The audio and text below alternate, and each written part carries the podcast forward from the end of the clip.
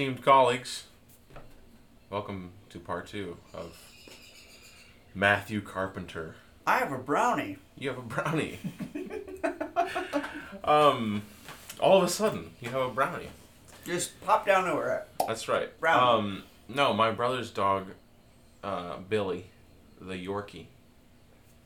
The Yorkie. Yeah, and Yorkshire Terriers are pretty small dogs. And he ate a bunch of raisins one time. Oh no.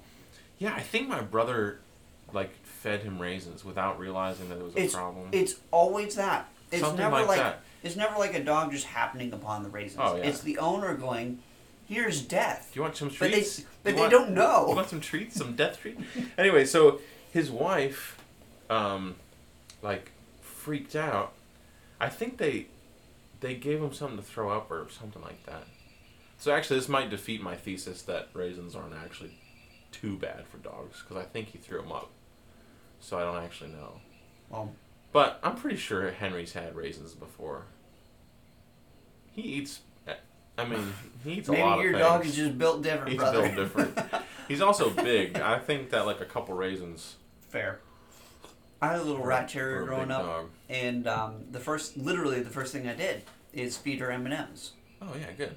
You know, and then my parents were like, "No," and she But was even then, she probably just pooped a little bit more than than normal.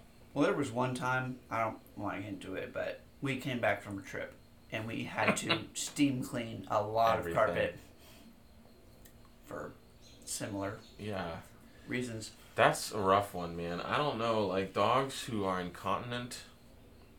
Is that a word? Well, most dogs are incontinent. That's so funny, man. If you're with That's the dog so in the same funny, man. continent. That is so funny.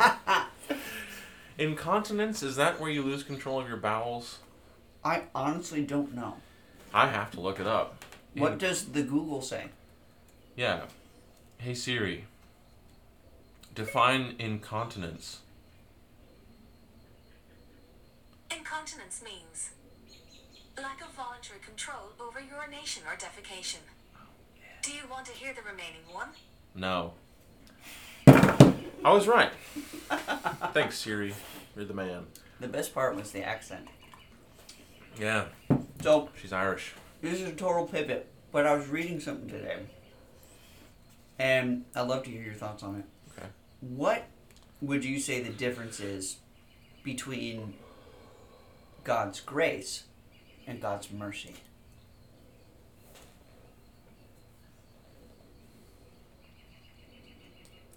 Well, I mean, I think the classic answer is mercy is restraining judgment, uh, de- restraining deserved judgment for sin, and grace is granting um, blessing when not deserved. Hmm. I mean, that's certainly a definition that I've heard before, probably said a little more, a little more eloquently. I say they still sound pretty similar though. They do, but one is a negative, like one is a a negative and one is a positive. I mean, they're both obviously Mhm. positive things for us, but one is Mhm. a one is a restraint and one is a uh, provision. Mm. Yeah, yeah. I I don't know that I could point to specific scripture off the top of my head to defend that uh, answer, though. I mean, there's there's Titus. Um, sure is. There's yes, there's the book of Titus, but there's Titus where it says he saved us, not because of works done by us in righteousness, but according to his mercy. Okay, sure. So there's that. He he has saved us. He has shown us, or not just shown us, but he has saved us by sheer mercy. Yeah. Right? We were sinners, but he showed mercy. Grace. Um, it reminds me of Ephesians two, where it says, God wants to show the immeasurable riches of His grace in kindness towards us Hmm. in Christ Jesus, where um, grace is also a disposition. Where Okay. where mercy is God's action, grace is also His action at times, where we are chosen and saved by grace, right, to the praise of his glorious grace. But at the same time, it's also there's an element of his disposition, where he's gracious, where in um, where Moses asked God to show him his glory, and he said, "I'll pass my goodness before you." Mm. And he said, I will be gracious to whom I will be gracious, and I will have mercy, or I will show mercy to whom I will have mercy. And so he makes a distinction, but it's all rooted in his goodness, or connected to his goodness. Well, certainly. Um, the one I immediately thought of was uh, First Peter, which I think uh, Romans has a similar Oh, wow, introduction. Peter, huh? Yeah, and I can't imagine why. um, because like grace, grace is also something he he grants us. I mean, like we get grace. Mm-hmm. So like uh, Romans one, uh, one through five. Uh, Paul, a bondservant, called as an apostle, set apart for the gospel, which he promised beforehand through his prophets in the Holy Scriptures concerning his Son, who was born of a descendant of David according to the flesh, who was declared the Son of God with power by the resurrection of the, from the dead, according to the Spirit of holiness, Jesus Christ our Lord, through whom we have received grace and apostleship to bring about the obedience Mm. um, I mean, I, I think a lot of, and then uh, verse seven: "To all you who are beloved and uh, of God in Rome, called as saints, grace to you and peace." So, like, obviously, Paul starts a lot of his letters by, you know, wishing grace on his hearers. But then in First Peter, uh, the mercy side of things, blessed be the God and Father of our Lord Jesus Christ, who according to His great mercy has caused us to be born again. Mm. Um, so yeah, like the mercy in that instance is, well, it is the gospel, because he goes on to talk about what bor- being born again means and why it's important and what it gets us and Right? who it, who guarantees it. Uh, Mm. But yeah, it seems like the the mercy in that instance is the mercy to um, certainly not overlook our sin, but pour judgment on a righteous recipient, so that we can be born again. Mm. Like that's the mercy, um, not not dealing with us according to our sin, Right. but according to Jesus' action on the cross. And then the grace is it seems I don't know, like in verses like Romans, it seems like the grace is is a particular kind of sustaining work um, through which he, he, he allows us to, to carry on in faith. Right, where the Lord tells Paul, My grace is sufficient for you. Mm-hmm. um, my power is made perfect in your weakness. Um, so there's a sustaining element to his grace. There's a sovereign will attached to his grace, where he chooses us before the foundation of the world. Ephesians one to the praise of his glorious grace. Oh yeah. Um, and then his mercy. It's so funny. His his mercy and grace are so similar, but they are distinct. And there's there's even God's what we would call God's common grace, Mm-hmm. right? The the fact that there are sinners on your street, like you and I, but unregenerate sinners on this street who have houses, Yeah. And food to eat. food to eat, clothes to wear, And are enjoying their life. and enjoying their life. And it's similar to what uh, the psalmist says in Psalm 145, um, where verse 8 says, uh, or for, verse 9 says, The Lord is good to all, and his mercy is over all that he has made. Um, and it, it, it goes on uh, to talk about through all of his works, his mercy is shown. I, I think even Jesus makes reference to the fact that, um, you know, even that we should be merciful because uh, even even the Father gives good gifts Mm-hmm. to ungrateful humanity. He gives rain Mm-hmm. and sunshine, and so we should be merciful to others as well. Um, so grace, both both mercy and grace are in the category of things that are undeserved. Yes. But there there's differences, there's distinctions that Scripture makes between them, where mercy would be the foregoing of punishment. But at the same time, mercy is also the giving of good gifts. Yet at the same time, grace is not just the foregoing of punishment, but the grace is the bestowing of something positive as well, and the grace of strength and the grace of position and privilege by being brought into the family of God. Yeah. For by grace you have been saved through faith. So, I don't know. I, I was reading A.W. Pink's um, Attributes of God today, and it was talking about the mercy of God, but the one of the first things he brought up was like, so what makes the mercy of God different from the grace of God? Mm. Did he answer that? He did, and if I had brought my book in from my car, I could Mathew. quote it right now. I mean, you could just You probably should- edit you- it out. You should go get it. You want me grab it? Yeah. I'll, I'll go grab it. All right, we'll be right back, ladies and gentlemen. Let's He's see. back with his book, people. I'm back. There's some highlights I have here. He says the mercy of oh yeah okay so he says wherein differs the mercy of God from his grace. The mercy of God has its springs in the divine goodness. The first issue of God's goodness is his benignity or bounty by which he gives liberally to his creatures as creatures. Thus, he has given being and life to all things. In other words, the first evidence of mercy is the fact that we have life, Mhm. right? The second issue of God's goodness is his mercy, which denotes the ready inclination of God to relieve the misery of fallen creatures. Thus, mercy presupposes sin. Hmm. So he talks about the general. Can you read that sentence again? Uh, the last one? Yeah. he said uh, the second issue of God's goodness is his mercy, which denotes the ready inclination of God to relieve the misery of fallen creatures. Thus, mercy presupposes sin. Right.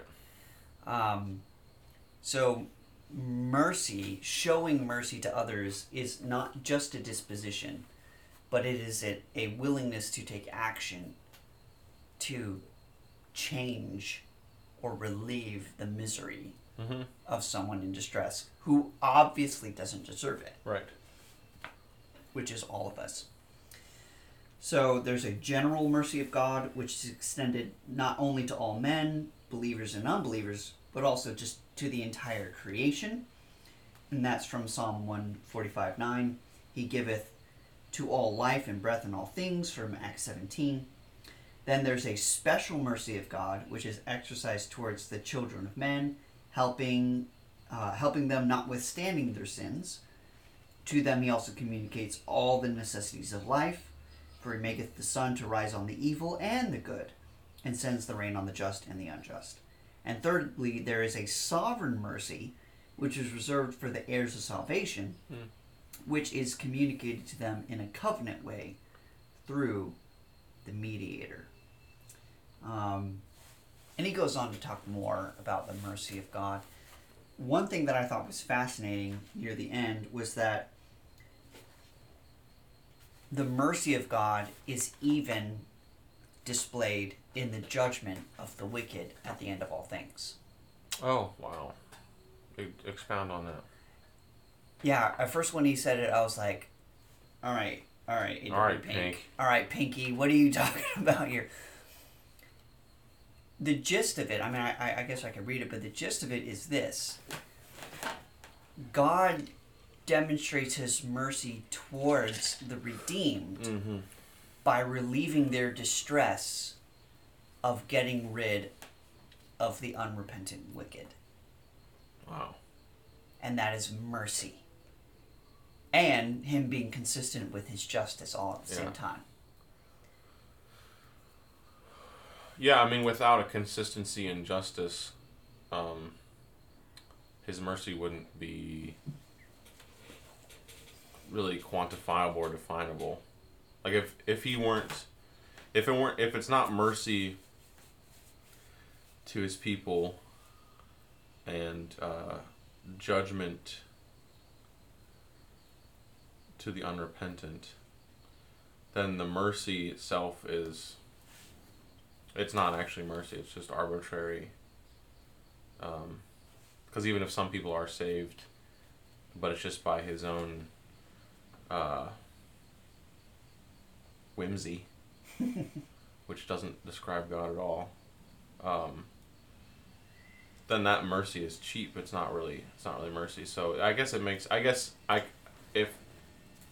If that's even one, oh, an aspect of what he was talking about, I could I could certainly see that uh, that side of things in saying that the judgment at the end of time, at the end of all things, is is a demonstration of his mercy. That's really interesting. I don't think I've ever heard um, anyone argue for that.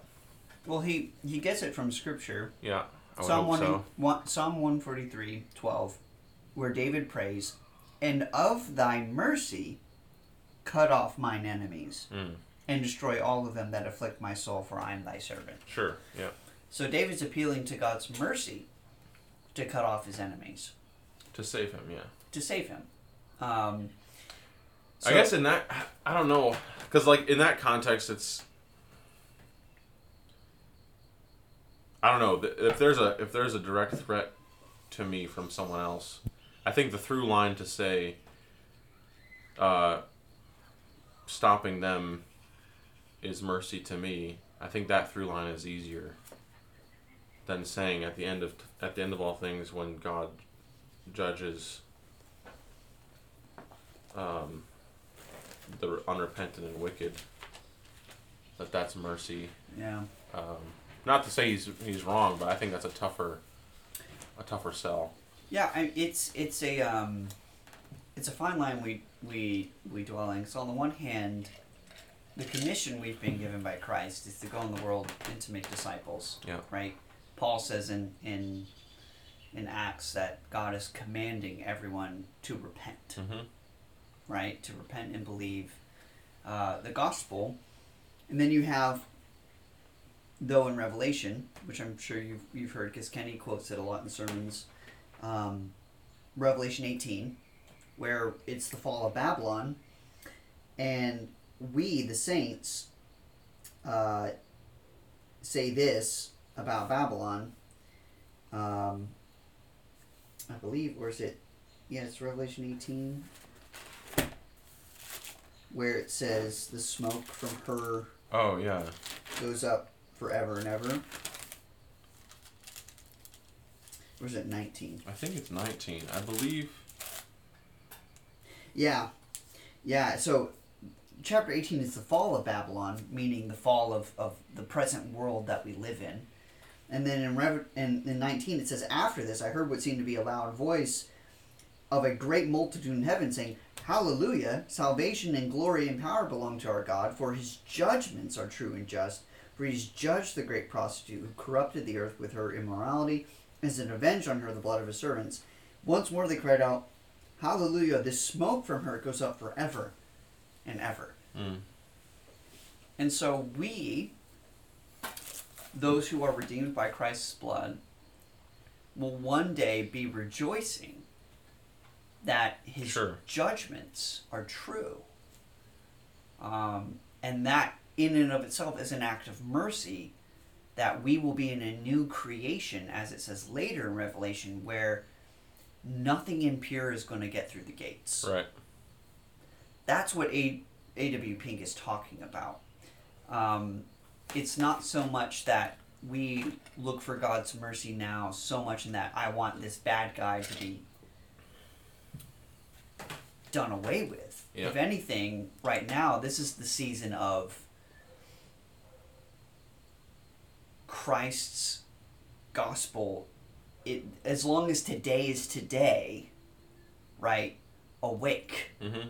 And and or as Paul would say, awake, O sleeper, you know, and arise and let Christ's light shine upon you, as in Mm. like, hey, uh, the night is far spent, right? Yeah. The time is coming soon.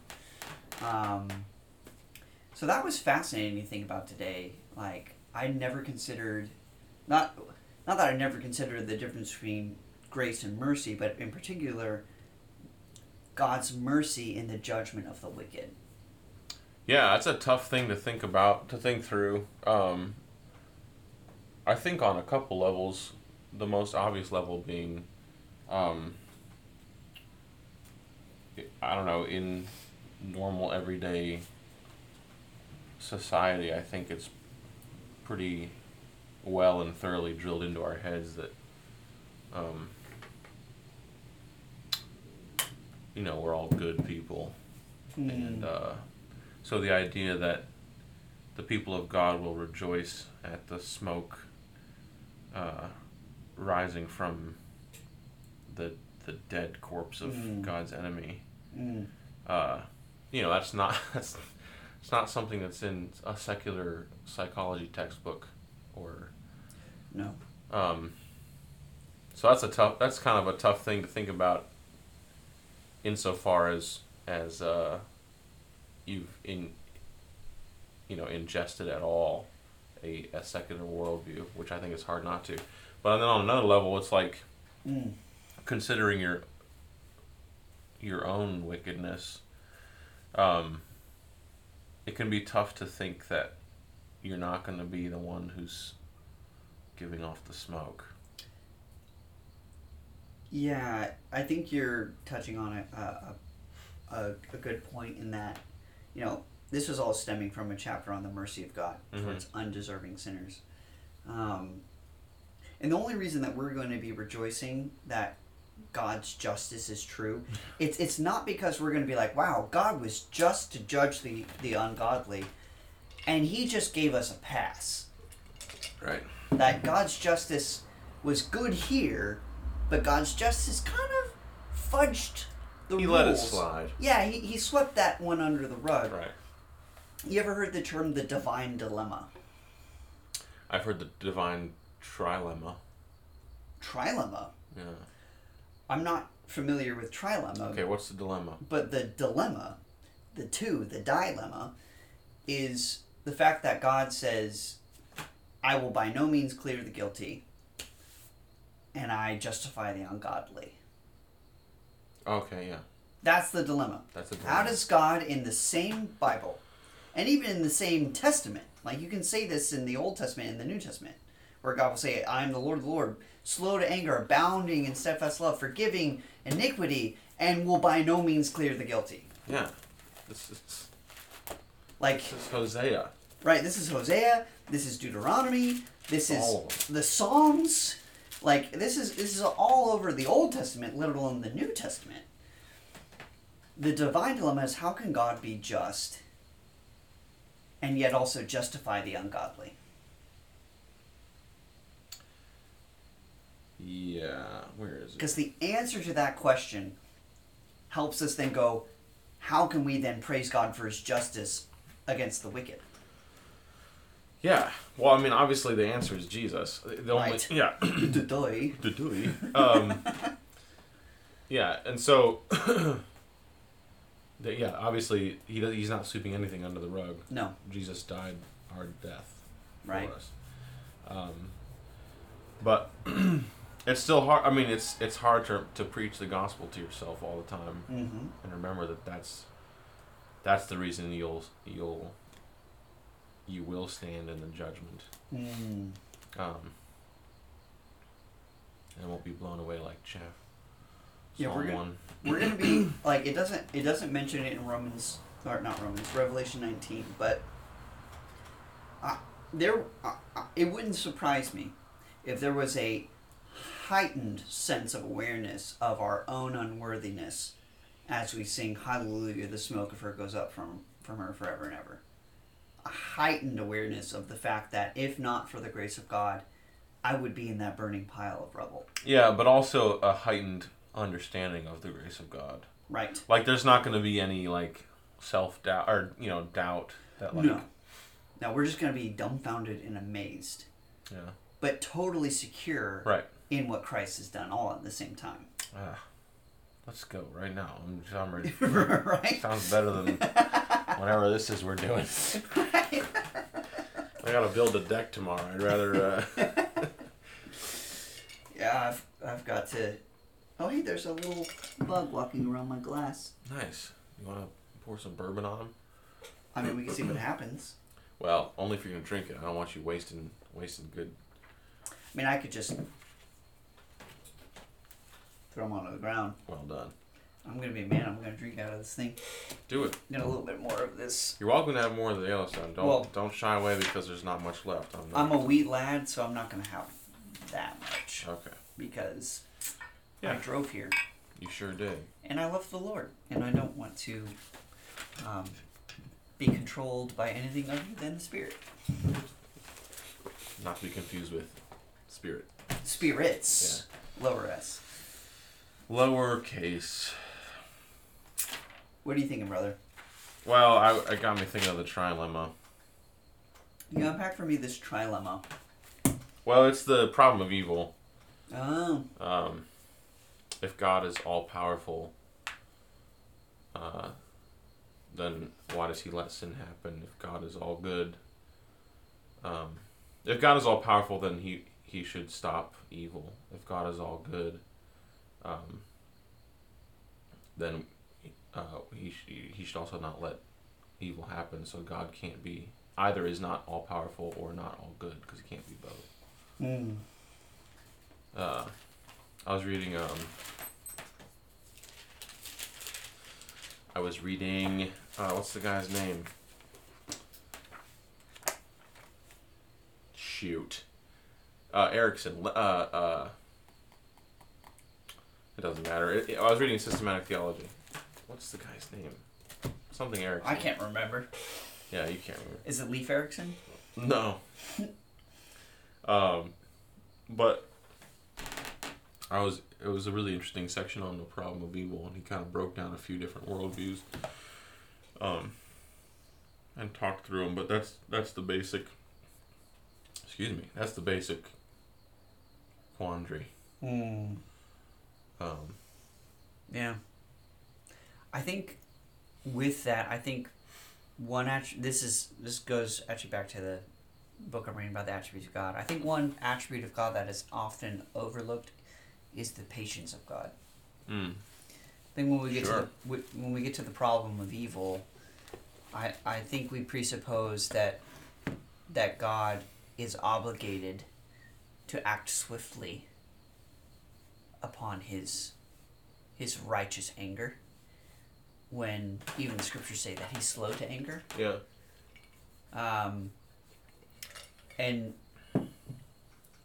Paul tells us in Romans 9 22, he says, What if God, desiring to show his wrath and to make known his power? So we're talking about God's power here. Power in what? Has endured with much patience vessels of wrath prepared for destruction, in order to make known the riches of his glory for, re- for vessels of mercy, which he has prepared beforehand for his glory. In other words, God is showing off by allowing evil. Yeah, I certainly think that's true. Um, sorry, I'm trying to I'm trying to look up the trilemma so that I can actually say it articulately because I um, Yeah, I perhaps I've under, misunderstood. no no no no you you you understood it fine. I just wanted to um. Oh, and you know what? I think I got it wrong. It's not the trilemma. Gasp. The audience gasps. Yeah. Uh, Is it the I'm an quad quad lemma? No. Quintilemma? As I was saying it, I was like, that's not actually a trilemma because there's really only two It's toe. It's, issues. it's that- another. It's two just a things different at dilemma. issue: his goodness or his power. The trilemma is God is either a lun- uh, liar, lunatic, or Lord. That's the C.S. Oh Lewis yeah, C.S. Lewis quote. Yeah. Liar, That's lunatic, or lord. Yeah. Sorry, people. I'm an idiot. Um. No, you're not.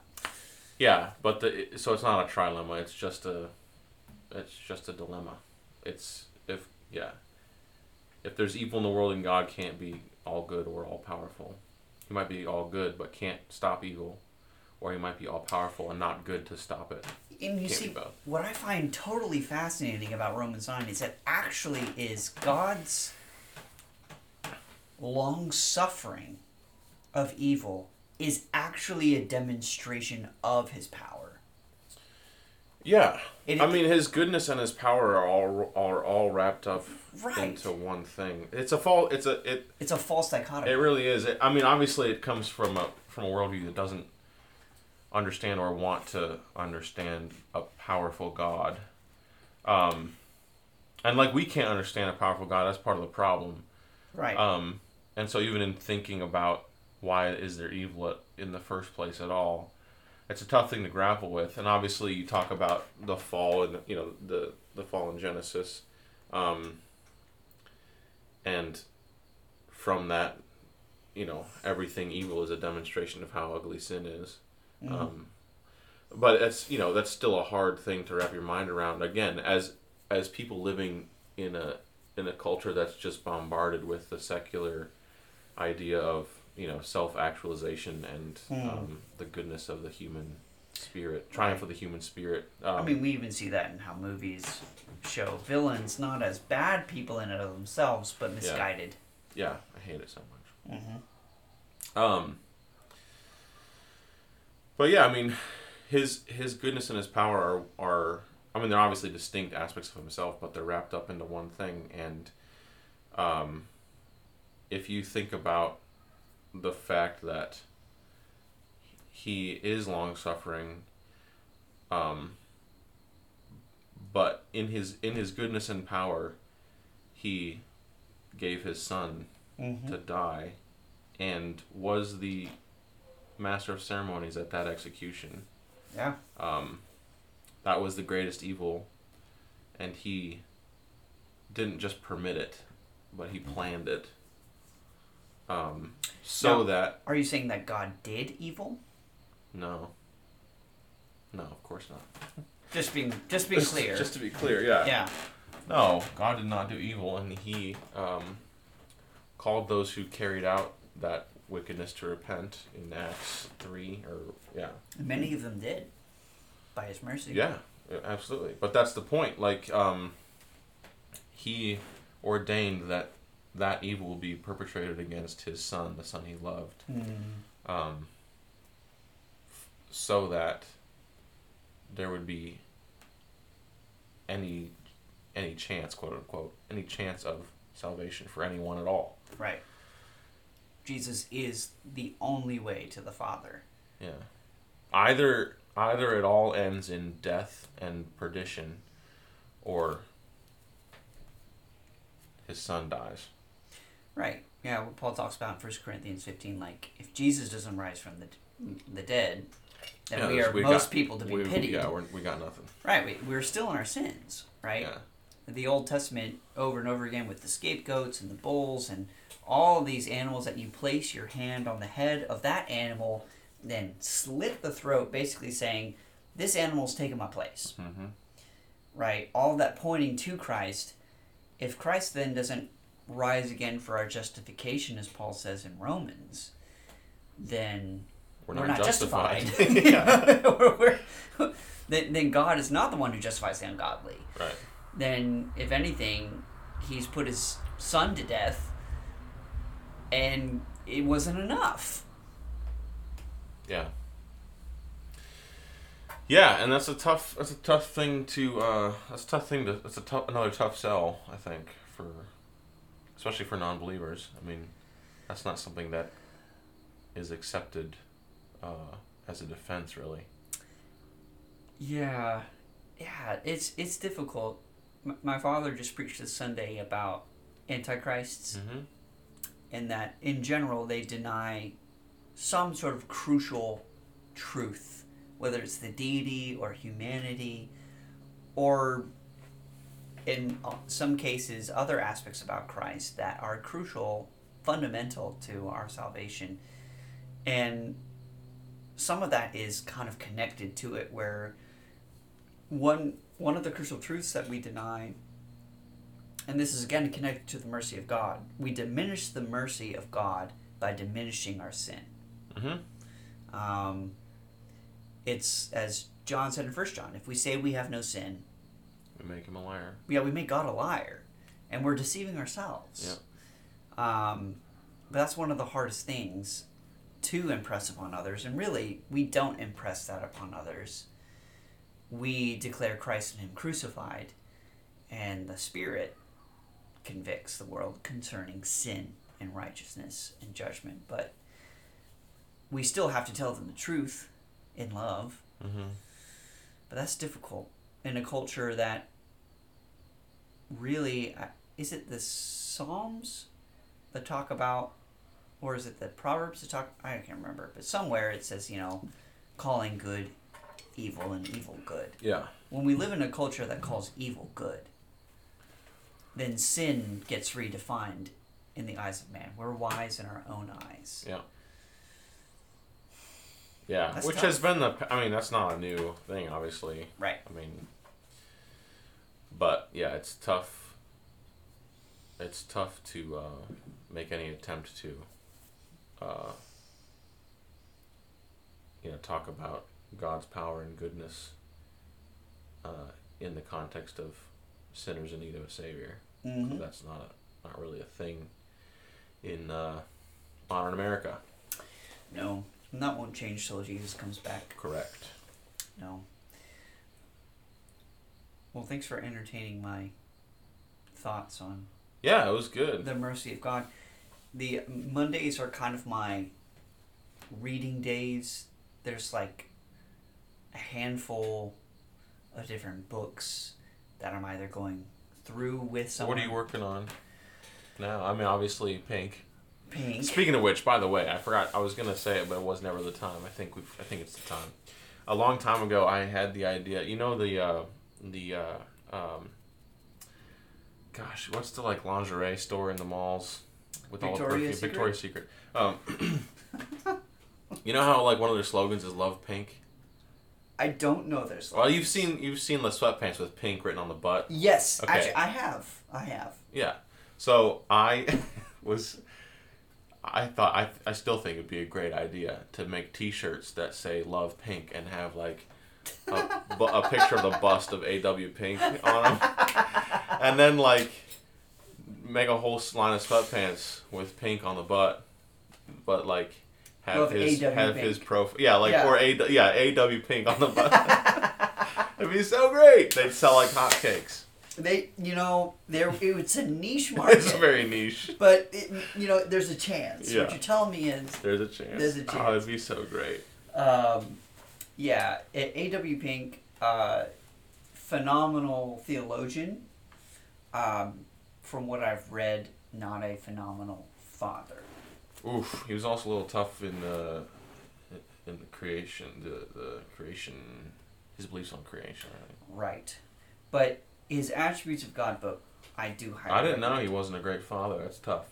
Yeah, there was a different book that I was reading that that unpacked a little bit about the reality that you can be a really good theologian but still a terrible father. Yeah, there are. I think there's there are several, well, probably more than several examples of theologians that Right. weren't great husbands and fathers.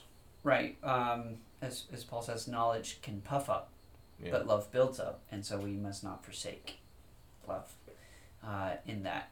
But uh, what I'm working on right now, there's there's a handful of books. Uh, Attributes of God is one. I'm going through Worship Matters by Bob Kauflin again. okay.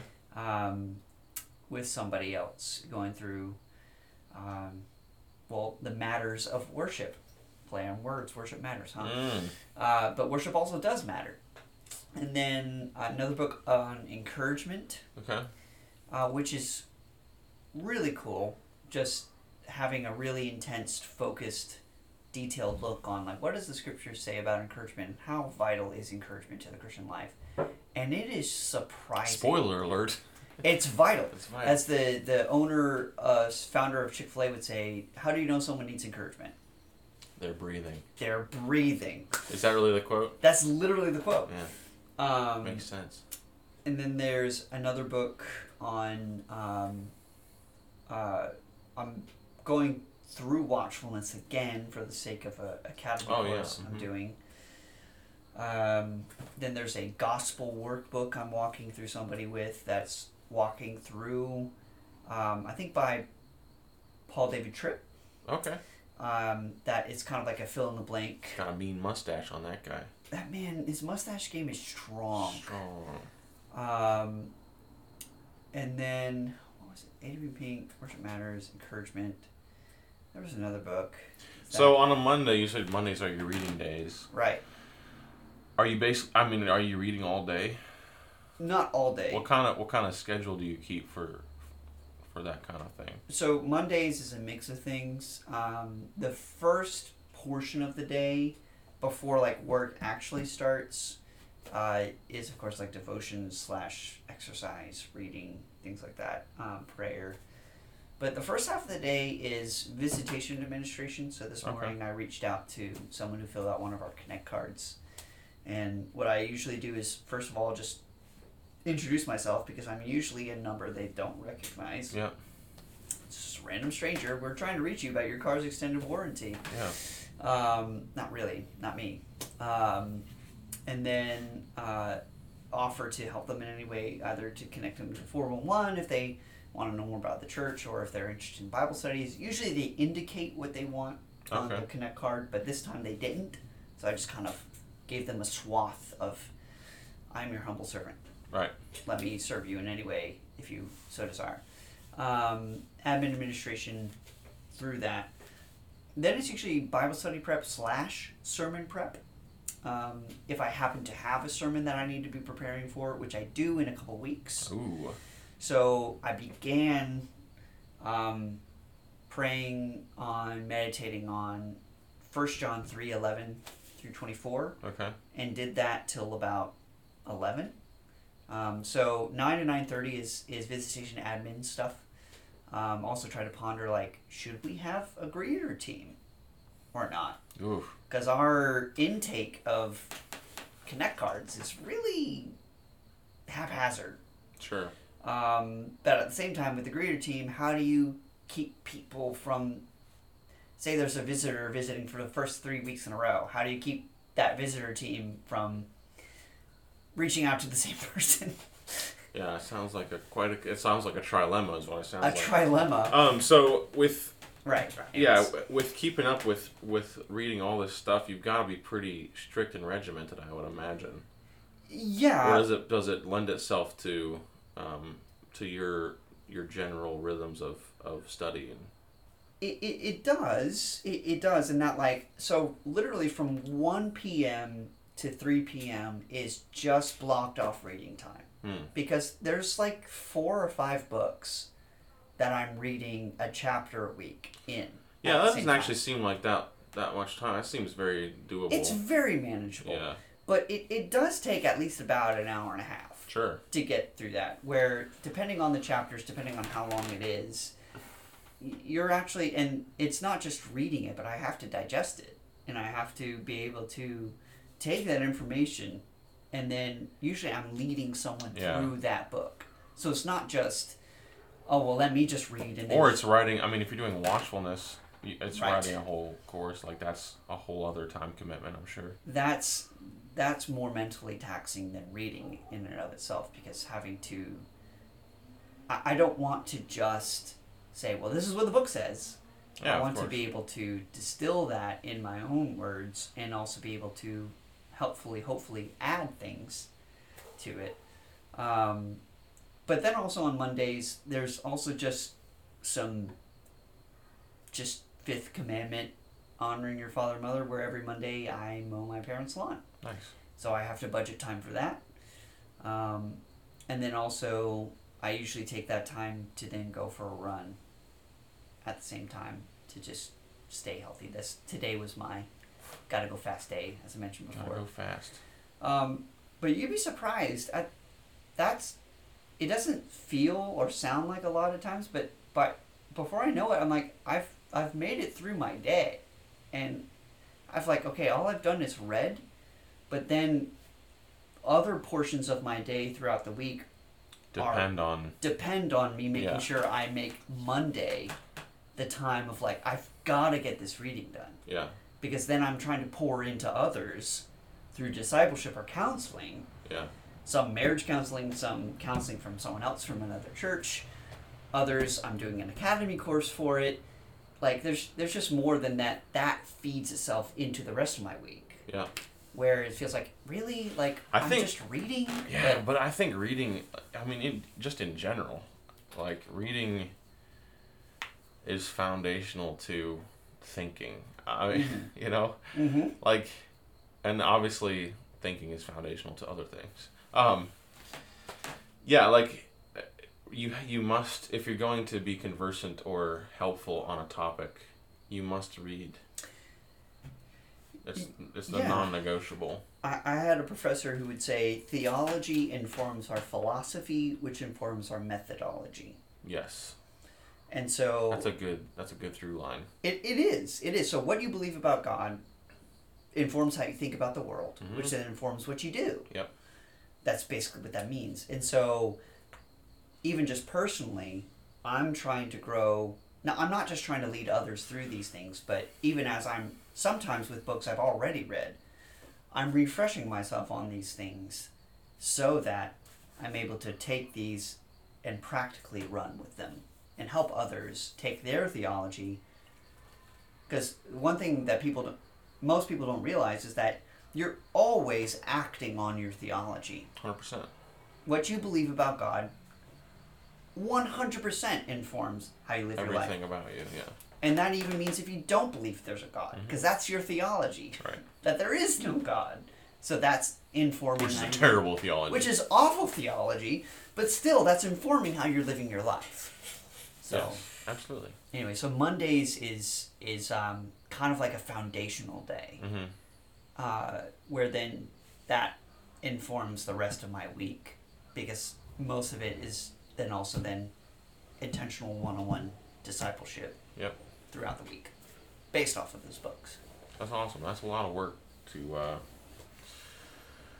be faithful in in uh, not just discipling people. I mean, that's that's a lot of work itself, but making sure that again that you're you're reading and praying and working through uh, the theology and the content to actually be helpful and not just say words. the the humbling reality of it is um, again i'm just quoting another professor that that says that we're just the product of the people that pour into us Mm. um, like we, we never have an original idea True. in our entire life Sometimes we think we do though. we think we do Like the sweatpants. right the, like, yes like the sweatpants and in some sense yes we might actually have some sort of original idea Yeah. but in terms of biblical truth hmm we're not doing anything that's new.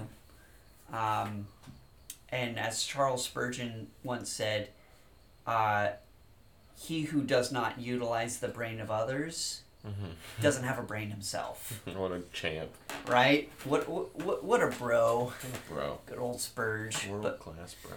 but um, in that vein, I often just feel like all I'm doing is regurgitating information Yeah. that others have learned and that I'm learning myself. Yeah, but you're offering your brain to other people Mm. and your heart. Mm. And we're all better for it, Mathew Carpenter. Thanks for coming tonight. Hey, thank you for having me. I, Yeah. I love this, and I love you I love you too, man. We need to do it more often. Mo- more than more than the reality that it's a podcast. I just when you asked me, the first thought that came to my brain was, I get to talk with David Music. Yes. I miss that man. Good. That's a good. That's uh, that's great to hear. I'm glad that you enjoy talking to me because I enjoy talking to you. Yeah. I so small confession. I had wanted to invite you back on the podcast for a long time, but I had this idea to um, record a song with you as part of the podcast. What? That Yeah. sounds awesome. It does sound awesome, but it's about springtime, and I wanted to do it when springtime was was in Oh. full flourish, and I I fear we have missed the boat. Oh, Um, I'm so sorry. But we might, maybe we'll do it anyway.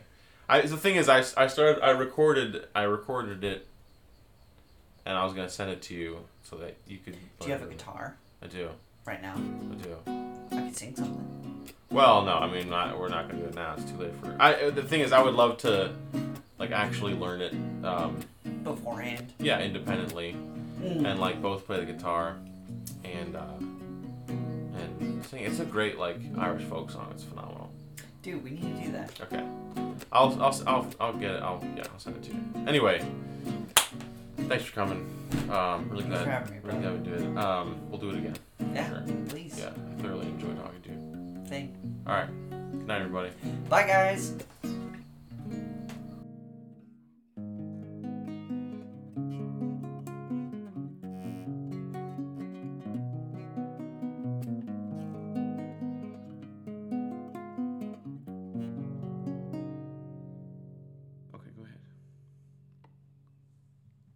Ahead. Second hero.